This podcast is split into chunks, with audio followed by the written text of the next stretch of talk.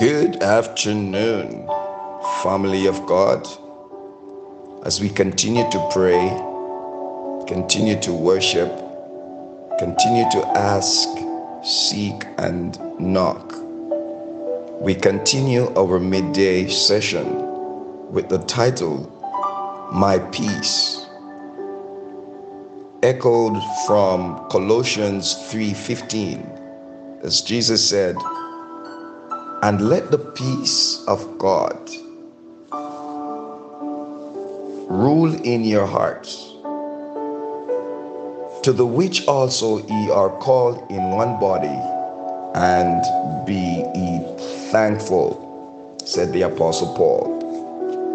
Friends, the peace of Christ is here described not as a static virtue, but as an active power it is an active power because it enables man to live in tranquility, hallelujah, undisturbed and trusting amidst the hardest circumstances of life.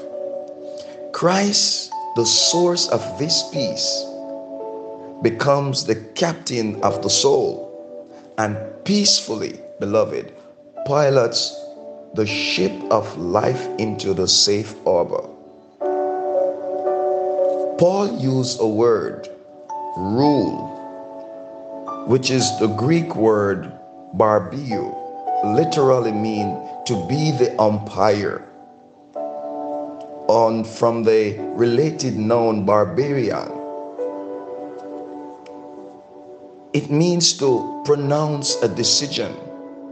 And friends, from the heart comes decisions and policies that affect not only the individual but also the church and the society. So, Paul is here telling the Colossian Christian to enthrone the peace that comes from Christ as the umpire of their lives. As the umpire of their lives.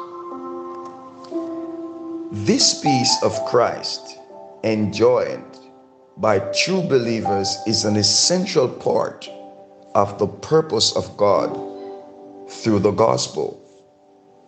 Friends, it is impossible to visualize a Christian at war with God and with his brethren. So Paul said, Peace must be the adornment of the body of Christ. And listen to me, somebody. This mystic body of Christ is the organized group of believers who have as their goal the establishment of divine purpose. So, beloved, since all true believers are part of the body of Christ, there can be no disagreements without injuring the body of Christ and thus make the entire body sick. God desires that all should be cooperative, united in love and service. And so the text concluded with the thought Be ye thankful. It is a Christian duty to be thankful. Gratitude to God may be linked to the soil in which the tender plant of peace flourishes. Thankfulness, yes, beloved, thankfulness is acknowledgement that God is the giver of every good gift, every good and perfect gift. And this is to guide the Christian in every step of life journey. Since God works all things together for the good of those who love him according to Romans 8 and verse 28. And since friends nothing is hidden from the eyes of him with whom we have to do, what need is there to fear? The Christian who today lift up his voice in praise will one day join the Alleluia choirs of the redeemed and the unfallen angel. So at the start of your day, you need to be decided. And as you continue through today, be decided that no matter what comes your way, may it be delays, disappointment, bad breaks, you are going to let the peace of Christ rule your heart. Somebody say amen. No matter what somebody says or does, you are going to, you're not going to be offended. You have already made up your mind to stay in peace.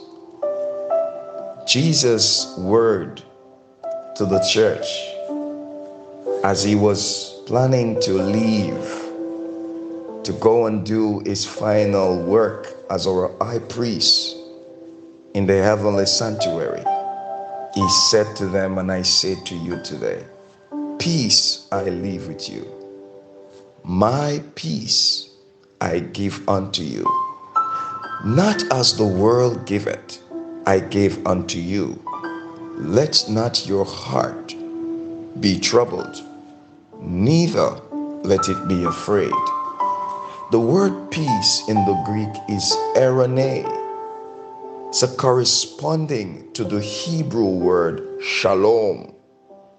The common original greeting used by Jesus in his post resurrection appearances. Here, Jesus speak of an inward peace, beloved, of the soul, such as come to him who is justified by faith,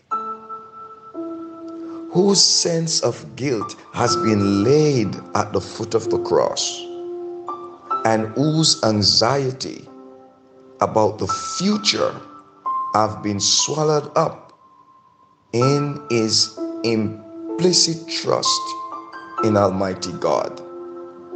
Such a peace terms my peace. Such a peace the world with all its boasted science and technologies cannot be stored. So I say to you today, keep your peace. Let the peace that Jesus offers be the foundation upon which every day you're alive is built on. May God give you peace today, peace in your heart, peace in your home, but most of all, peace with the Prince of Peace. Let us pray.